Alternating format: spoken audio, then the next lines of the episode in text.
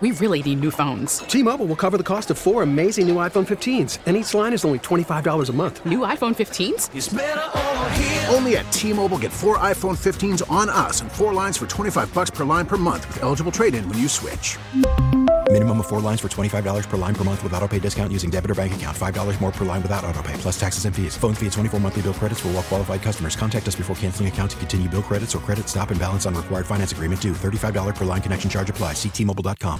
We get it. Attention spans just aren't what they used to be. Heads in social media and eyes on Netflix. But what do people do with their ears?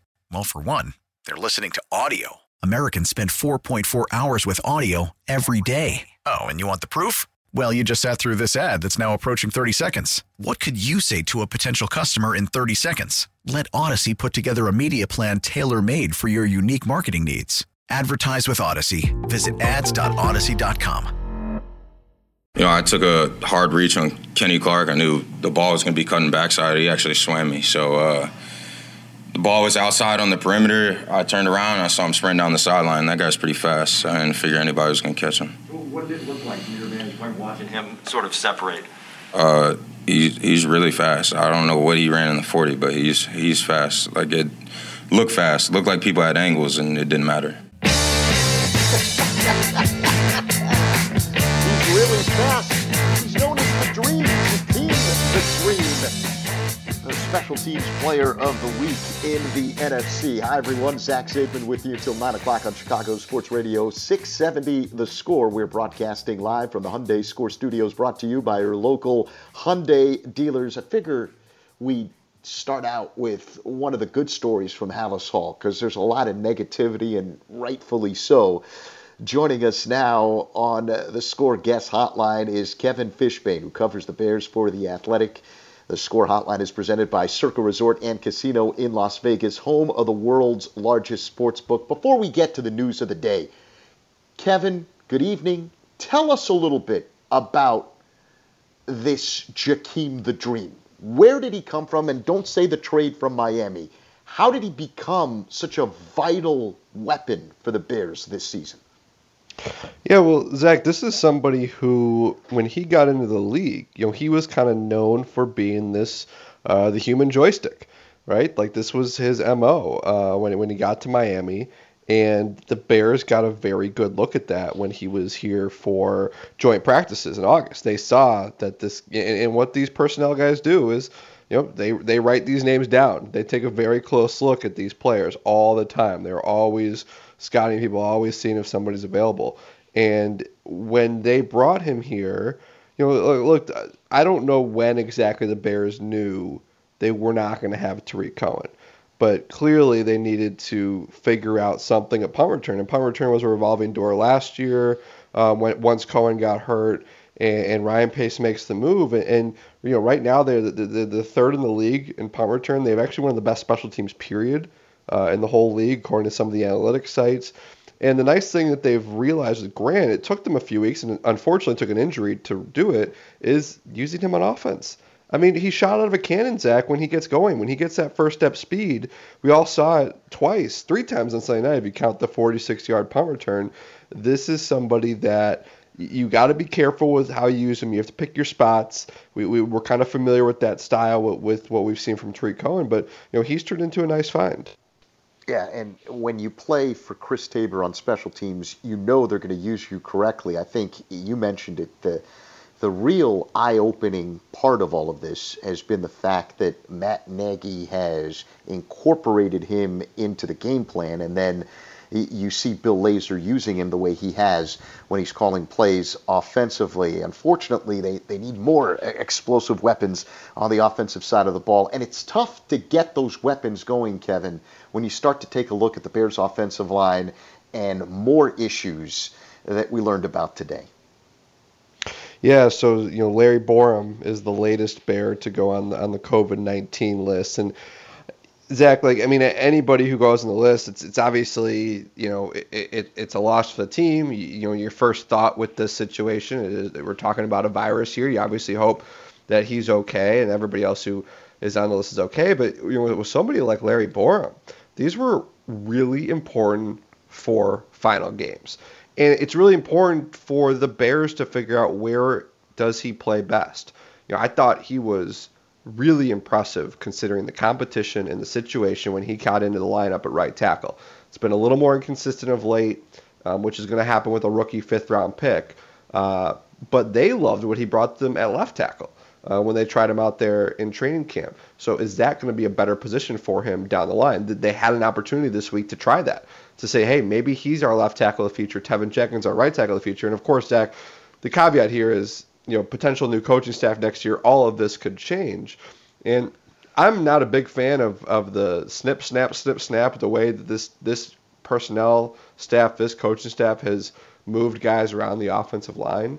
Um, you, you'd love to see a guy just find a spot and stick, and which is why these next four games would have been great for Larry Borom to kind of help solidify where does he play best. Is it the right side or the left side? That could help you with Tevin Jenkins. Where does he fit best with this offensive line? Because you go to next year, Zach, and you know James Daniels is a free agent. Uh, Cody Whitehair has a big cap number for next year. It costs a lot of money. There's a decision that can be made there. You know you're going to have Borom and Jenkins, so you got to figure out what you have in them, and these last four games are kind of important for that, so you'd like to see Borom come back as quickly as possible. Talking Bears with Kevin Fishbain of The Athletic, and just sit tight. We'll get to next year in just a sec, but I, I still want to talk about this year and some of the pressing issues. How awkward is it when you are interviewing players and talking to people behind the scenes, considering the rumors that are out there and have been out there since way before Thanksgiving? So everyone understands change and major change is coming to Halas Hall. You have players that don't know if they're going to be a part of the future here, playing for a coaching staff and a front office that they probably don't have faith in, in terms of being here in the future. What's that dynamic it, like? You know, the, the nice thing from our perspective is a lot of these guys, well, one, the, the people who have been doing this for a while understand how this works, right? They get it. You know, this is just the way, this is the life cycle of the N F L. The other thing to keep in mind as this is all going on, and the rumors are swirling, the vultures are circling, um, you're getting these anonymous quotes here and there, you're trying to figure out what's real, what's not. You know, the these guys are so wired to just focus on their task at hand. Like, it's amazing talking to football people over the years. Um, that, you know, they might say some stuff here and there off the record. They might, you know, be a little bit more comfortable with it. But you talk about players and coaches who are, you know, they like they got to have to play the Vikings on Monday. And, and they are so glued to that task ahead. Like, you know, I always think I always kind of scoff at the idea of a, of a team tanking, because in reality, yeah, there are you can do some things organizationally to set your roster up to struggle. But the guys who are playing, the guys who are coaching, you know, they're out there every day still trying to win, no matter what the record is. I understand that sounds cliche, and I can't stand cliches, but that's just been the reality from what I've experienced. And I'm sure, and, and you've obviously, you know, gone through this for a lot longer than I did covering this team, and and you, you covered a couple coaching changes, so you know kind of what goes on now. And, you know, again, some of these guys, they'll they'll they'll tell you how it really is. But the reality, too, for a lot of the players, Zach, is, you know, they've got a lot to play for in these last four games. I actually have a story coming out of The Athletic tomorrow that goes into some of those players uh, who Jakeem Grant's one of them. You know, that's somebody who's a free agent. You know, Cody Whitehair, I mentioned his cap hit. You talk about guys who are going to be free agents. You talk about guys who want to make sure they're not cap casualties. You're talking about guys who want to be a part of the team, who want to build their resume. You're talking about coaches who want to build up their resume. Right, all these guys just want to try to win a couple games, because there's also a self-preservation mode that comes in play. So I do think the way that a lot of these professional athletes and coaches are just wired um, makes it a little bit less awkward. But you do find yourself too, Zach, is you ask a question and they tell you about their focus, and, and, and you, you do legitimately believe them, because this is just the way these guys go, that they're a little bit robotic in that way.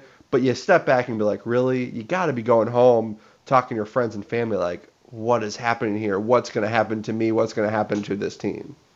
And that's where you find out who the professionals are. And the one thing you can say with certainty, the Bears have played hard. They may not always play well. They may not have the best game plans, and the, there may be a lot of physical mistakes that sometimes get made, but they have played hard throughout all of this. Every single rumor that we've heard uh, nearly on a daily basis since before Thanksgiving. Before we get to next year, Kevin, more than one hundred players have tested positive since Monday with another COVID nineteen surge. Roughly two-thirds of them are asymptomatic. And I bring that up because that's a big deal to the N F L chief medical officer, Doctor Allen Sills, who spoke with reporters today. It's it's one of those situations where we saw this last year around this time, right, where the spread in the communities is kind of being reflected in the locker rooms and in the football buildings. And you know, I saw a note from, you know, I think it was E S P N noted that a lot of the te- positive cases were community spread. It wasn't in the building. You know, you, you know, you, you go in, you go inside Halas Hall and you see signs everywhere. You see masks everywhere. I mean, there, there are a lot of protocols, and now the Bears are in kind of a intensive protocol. So, you know, Doctor Allen Sills and I know they're they're kind of looking to public health officials. They're they're trying to figure out how can we figure this out. And, And it's it's not it's obviously again it, it's reflecting America, right? You know, everyone's trying to figure out, well, if you're fully vaccinated and you're feeling fine, you know, what what are the risks? What are the situations? You know, is it, it should it just be a blank thing that you're you're out no matter what? Or, or you know, there there weren't you know examples of on-field transmission last year, thankfully, and there haven't been this year. So can you make the argument that someone should play? On the flip side of that, if you're sitting in the locker room and you've got family members who might be immunocompromised, do you want to be sitting next to somebody who you know is tested positive, even if they're asymptomatic? Again, there's all these things that they have to sort through. And, and you know, again, if they can find a way to, um, you know, get negative tests and, and feel safe about it, you, you'd like to see this. Obviously, you'd like to see the numbers go down, but you also would like to see the, you know, this not kind of halt Uh, the season, and, th- and these guys find a way to continue to play with, with their full complements of rosters.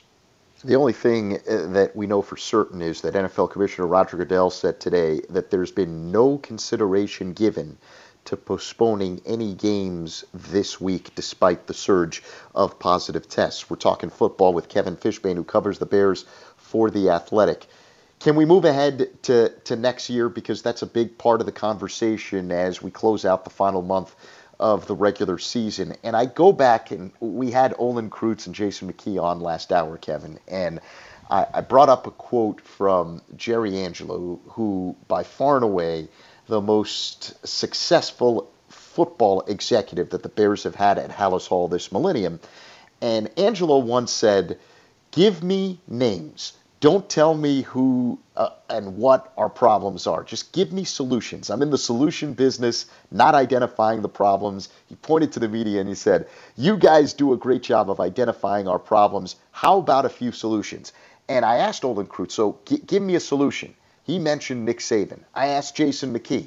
He mentioned Todd Bowles.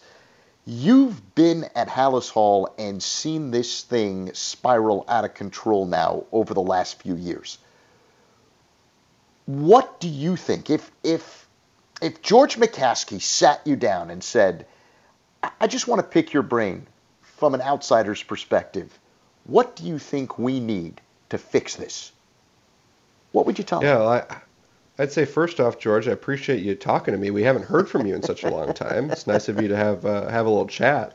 Um, Zach, I think you you go look at the Pittsburgh Steelers. You go look at the Baltimore Ravens. You look at the Green Bay Packers. You look at some of these teams that have been able to sustain success, success, and obviously the quarterback is a big part of that. But especially with Baltimore, you're looking at a team that has drafted really well, that has done a great job with compensatory picks every year, that is a deep enough team that you think about all the injuries that they have this year, the most injured team in football, and they're right in the playoff hunt. So you talk to people that are familiar with the way that organization works. You can talk, you know, you can talk to Ozzie Newsome, talk to John Harbaugh, talk to Eric DaCosta, you know, go to Pittsburgh, talk to the Rooney family, talk about what, you know, what did they identify in Mike Tomlin, right? Because I, I think, Zach, if, you know, I, everyone for the last two or three years, it's like, oh, let's go find the Sean McVay. If I'm the Bears, C- could you find the next Mike Tomlin? Can you find the next John Harbaugh? Could you find the guy who's just going to be a, a, a leader?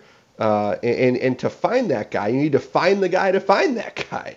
You need to find the right, whether it's a general manager or president of football ops, you need to you need to find the right people. So so if I'm George McCaskey, I'm talking to the organizations that do it right and have had consistent winners, have consistently avoided having the dysfunction the Bears have had, and and, and have, have drafted well, uh, and, and are just always in the thick of it, and don't end up with, you know, all the double-digit losses that this Bears team has had.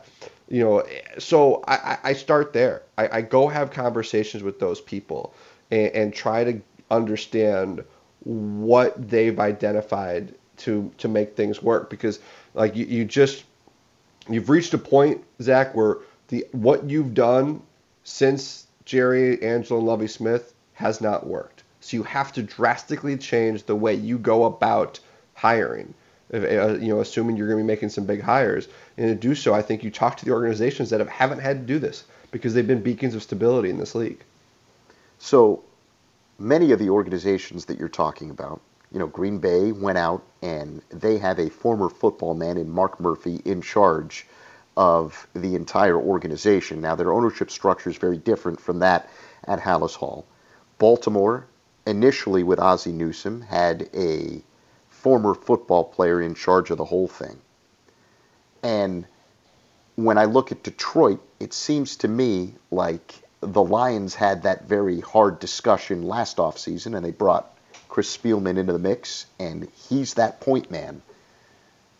Do the Bears need a former Bear in that position as head of football operations? I don't think they need a former Bear. I mean, they're fortunate enough that they have a lot of former players that would certainly suffice. You know, obviously the Trace Armstrong report uh, that, you know, you and I talked about on Sunday morning. Uh, you, you you look at a guy like a Gary Fensick. Um, you know, th- they're not short of, of people who have, um, you know, would, would have very interesting views on, on what to do next. You know, the guys that you just had on earlier, right? And the way that they watch the league and see how it's evolved. That doesn't have to be that person. I would like, you know, like, you know, they brought in Ernie Accorsi six years ago. You know, we all saw what the result of that was. Well, I would like to see Jordan McCaskey, you know, you know, it's so funny too, Zach, because this is a team, this is a franchise that cannot stop talking about the past. It's all they talk about is nineteen eighty-five, right? nineteen sixty-three, you know, Ditka.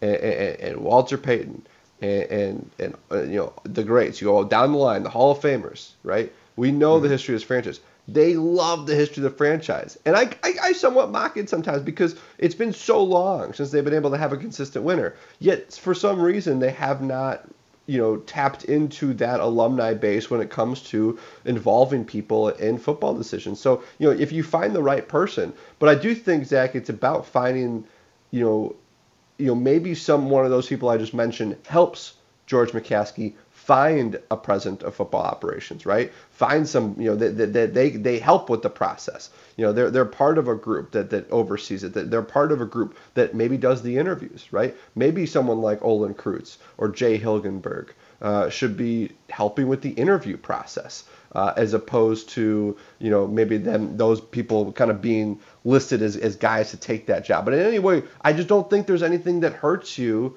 by having those kind of conversations, letting those guys be involved in those types of discussions.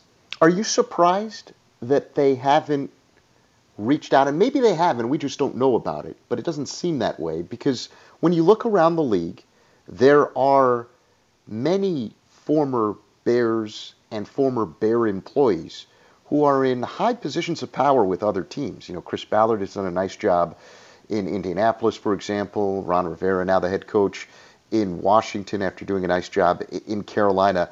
Are, are you surprised that it doesn't seem as though they have taken advantage of some of the bright minds that have been in their organization in the past? No, absolutely. You know, like, I was at the Bears one hundred celebration, right? Like, I saw the way this team, you know, care, you know, cares about and talks about and wants to keep talking about the past. So, like, why not, you know, talk to some of those guys and involve them in certain ways. And those are just players, as you said. They've got to, they've had enough people come through the building who have had very important jobs in this league. And you know, I don't know if it's a situation where George McCaskey and Ted Phillips have wanted to distance themselves. I don't know if it is a, you know, listen, the N F L is an ego-driven league. There's a lot of egos. So I don't know if it's a situation where they want to prove that they don't need somebody who played for the team or who coached the team or who was in the personnel office to be part of it. They can, that they're smart enough to go find somebody on their own. But guess what? This is also a results-based business. And we have a lot of results over the last decade plus that shows that what they've done has not worked and that they need to figure out a better way to do that. And they went about that without involving former p- p- members of the of the organization. So maybe that's part of the of the change moving forward. Yeah, it's peculiar. Hey, Kevin, thank you so much. Always appreciate the time. All right. Thank you, Zach. Kevin Fishbain, who covers the Bears for The Athletic, sharing his thoughts with us. I know you guys have thoughts. three one two, six four four, six seven six seven. We will get your thoughts next. And then coming up, oh, in about twenty minutes from now, we'll pivot to the Bulls. Can they regain what made them special before this COVID outbreak when they resume play on Sunday night? We'll ask Cody Westerlund. three one two, six four four, six seven six seven. Zach Zaidman with you until nine o'clock on Chicago Sports Radio six seventy The Score. This is Sports Radio six seventy The Score and six seventy the score dot com, Chicago Sports Station. Oh, it's been around, and you know, I don't see it going anywhere anytime soon. Um, as far as, you know, how everybody's been handling, I think, you know, everybody's doing the best they can do, you know, and, and trying to make sure everybody's safe and, you know, prepared and understanding, you know, why we have to do certain things, you know, in a certain way. And that's just, you know, to try to protect us, protect, you know, people that work here, you know, not not just the players, but, you know, you got staff, you got a bunch of people that work here and come here every day to, you know, earn their earn their check. So, you know, as far as the protocols go, you know, we, we, we all have to abide by our rule and, and uh, do do what we need to do to, you know, try to keep this as safe as possible and, and, you know, not, you know, have a big outbreak and spread and just, you know, like I said, just try to protect one another. That's Bears linebacker Alec Ogletree, and you can say that really for our entire country and the world right now. More than one hundred N F L players have tested positive since Monday. Roughly two-thirds of them are asymptomatic, according to the N F L Chief Medical Officer, Doctor Allen Sills, who says that the others have symptoms so mild that they might not have sought a test in ordinary circumstances. So in a way, the N F L is ahead of most because of uh, the constant testing that they do. Now the owners and players are talking about potential options to see how you... Uh, You handle this going forward. Current protocols allow players to return after two negative tests within a twenty-four hour period, but it's possible that the two sides could agree to allow people to come back sooner if they remain asymptomatic. Again, we're talking about vaccinated players who test positive. Zach Zaidman with you until nine o'clock. We're about ten minutes away from talking Bulls with six seventy the score dot com's Cody Westerlund. Until then, we're talking to you at three one two, six four four, six seven six seven. What would you like to see the Bears do this offseason? And I know the easy, get rid of everybody, but instead of that, what kind of solutions would you like to see? How do you fix this? What would you like to see the Bears do? Let's start with John in Shorewood. Hi, John. You're on the Score. Oh, hey, Zach. How are you? I, I'm okay. What's going on? Good. Good. Good. I haven't heard your voice on the radio in a while. Um, I was going to go a different direction. Um, I have a question for you really quick. What are the Bears worth? A lot of money. Uh, but, uh, three, or, three to five billion? They're one of the uh, most... Top three? Uh, I don't know if they're top three, but they are uh, one of the, the, the top franchises in the league in, in terms right. of money. And, but it would be right, even so more this, if they're able to get a new stadium. Right. So this isn't about like being cheap and that kind of talk. I, I, I just don't I don't know how important winning is to them. I mean, I'm sure they want to win, But I don't know how important winning is when it doesn't really affect the bottom line. I mean, I mean, I, I, I mean, since since and since we love to pass, since the Ditka era ended twenty-six, twenty-seven, well, twenty-nine seasons ago, I don't think they've been to the playoffs eight times. So, you know, years of futility, but again, it has not affected the bottom dollar. So I, I, I, I don't know how important winning is. I mean, you're, you know, they're, they're, they are a charter franchise. They're the Chicago Bears. I, I, I feel like if they wanted to get, they really want to get it right, they could.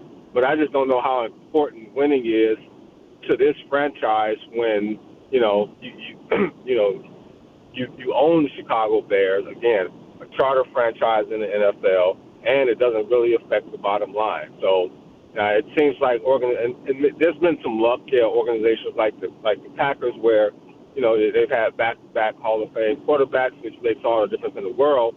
But it seems like organizations like that, it seems like winning, winning is winning is important to them. Um, so, again, I mean, I hope this makes sense. And I, I just don't know how important winning is when is when the no matter win or lose, and I talked about their playoff utility since ninety-three, win or lose, I mean, it, it's still a top five franchise in the N F L. Thanks for the call, John. I appreciate it. Forbes has the Bears valued at uh, just a tick over four billion dollars, the seventh uh, richest franchise in the National Football League. The Cowboys have the highest value at six and a half billion. New England next at five billion. The Giants at four point eight billion. The Rams same deal, and Washington at just a tick over four billion at four point two.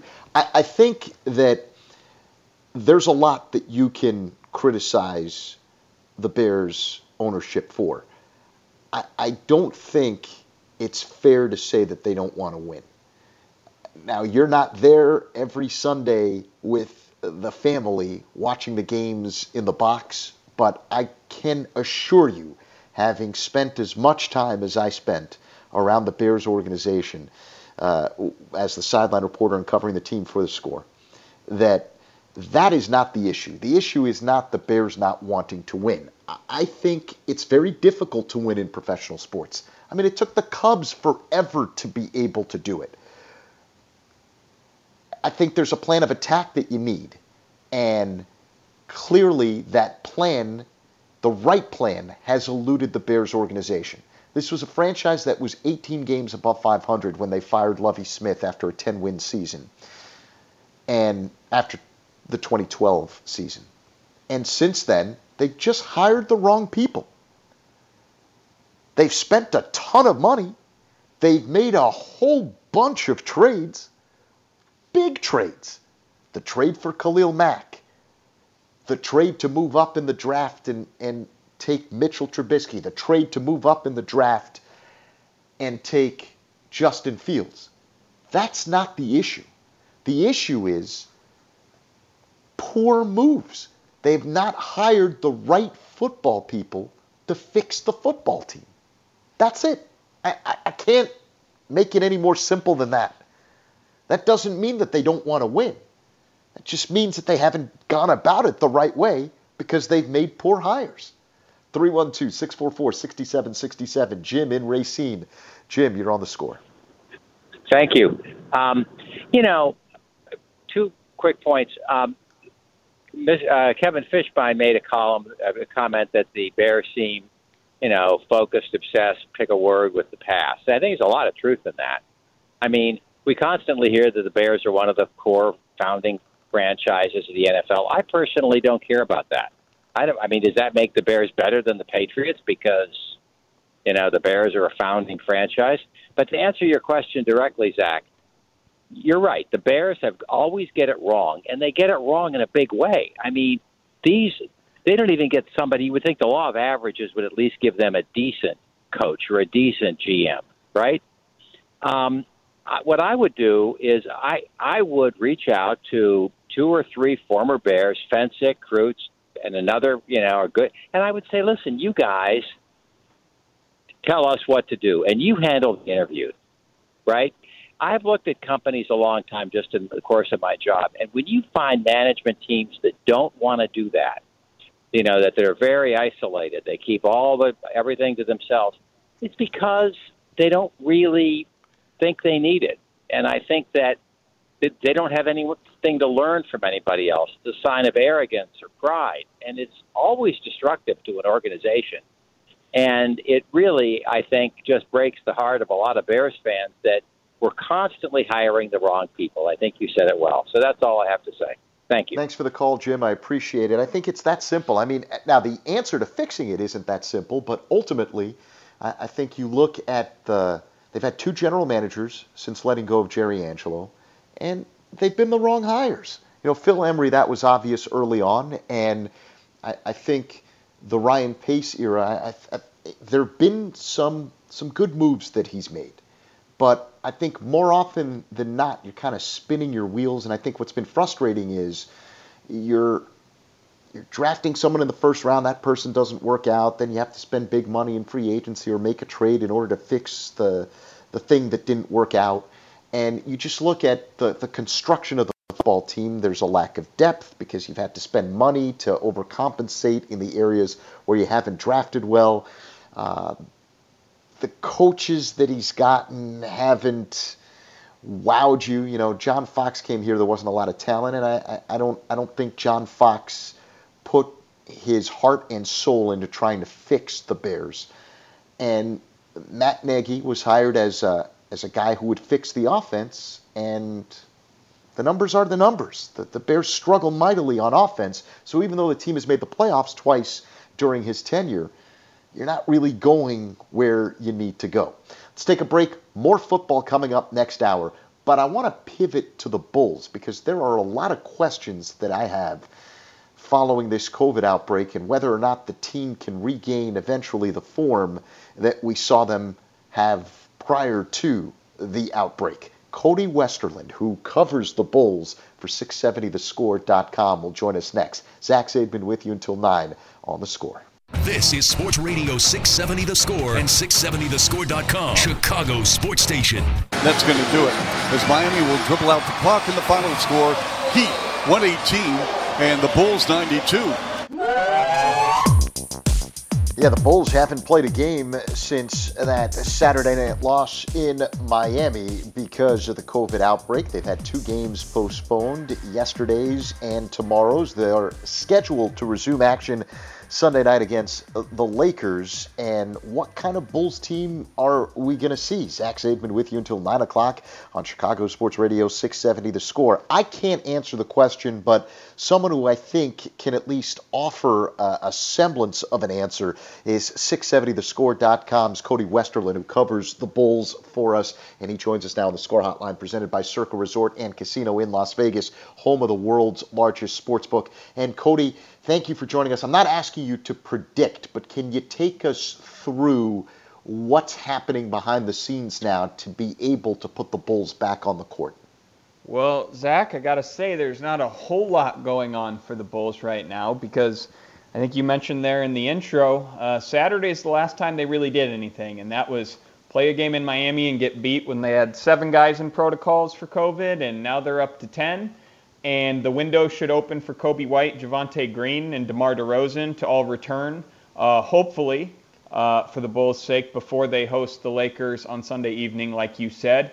But there's no organized team activities right now, no practicing, nobody breathing on each other at the Advocate Center and making this worse in any way, shape, or form. I'm not completely sure how much they have been allowed to do. I know some guys, individual guys, were able to get in the gym to do a little bit of individual work earlier in the week. But they're taking this as serious as possible, you know, because this is the worst outbreak right now in the N B A. The Bulls' hope, obviously, will be to gather as a team closer to Sunday and get a couple practices in would be their hope um, to do that. So we'll see how it plays out. But right now, they're just trying to make sure no one on the team gives anyone else COVID or COVID-like symptoms or lands in protocol because they have enough of those problems already.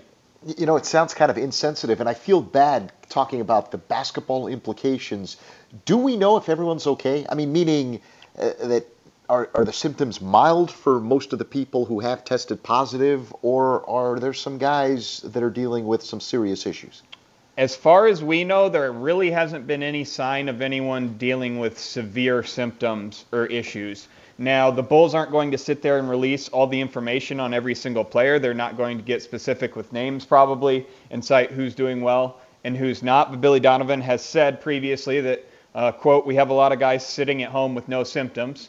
Uh, so certainly that case for the Bulls is excellent news, because that means not only are they healthier and have a good health outlook, it means they're probably more likely to get back to top form when they do return uh, to action. So uh, right now, I know Ayo Dosunmu's mother tweeted that he's doing fine, doing good. So I think that's good news on his behalf coming from a family member. And Nikola Vucevic had referenced earlier, too, that um, most guys have booster shots. So I think that's certainly part of the reason the N B A has been pushing that, so guys wouldn't um, get as sick. And for the Bulls, it looks like that's the case right now, um, and certainly cro- everyone crossing their fingers that that continues to be the case. Talking Bulls and the N B A with Cody Westerlund from six seventy the score dot com. Yeah, ninety-seven percent of N B A players are vaccinated, but it's just stunning what's transpired over the last few days. As of this morning, a total of sixty players have entered health and safety protocols this season, including forty-three in the past two weeks. The Bulls going through uh, uh, the most severe of the outbreaks around the N B A.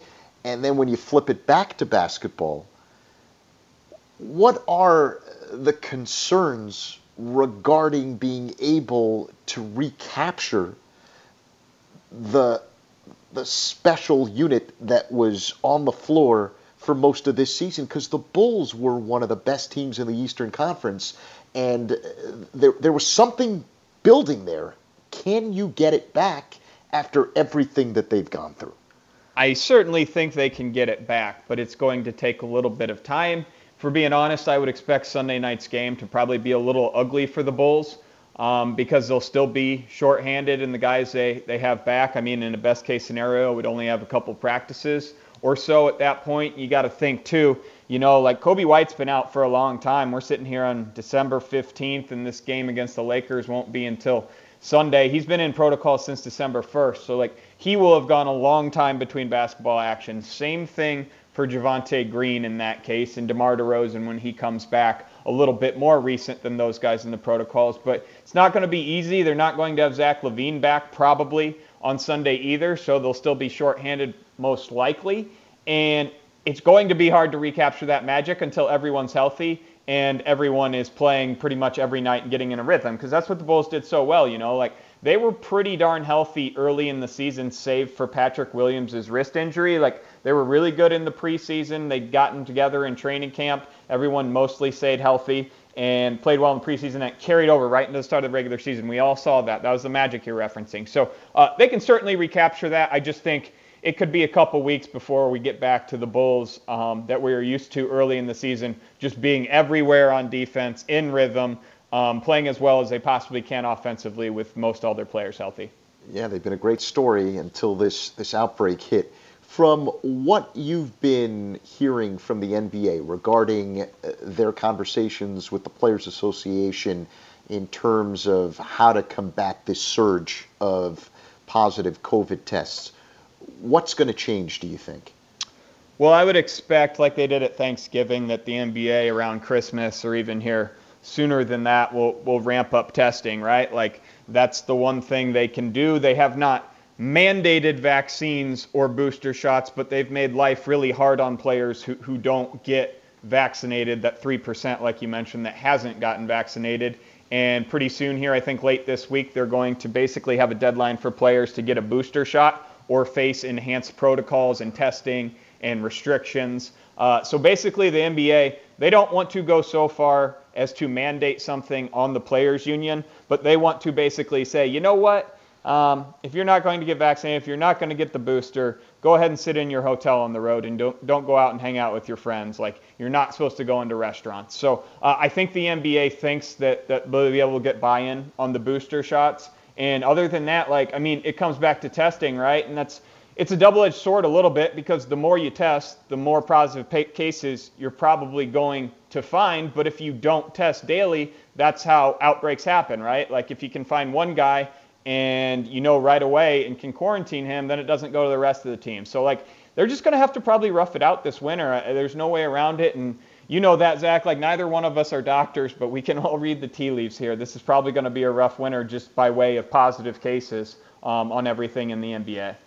Cody, can we talk some basketball? Because uh, obviously we had to start off with the outbreak, how it impacts the Bulls and what the N B A can do going forward. But last night was a very historic night in the N B A because of what Steph Curry was able to do, setting the new three-point shot mark.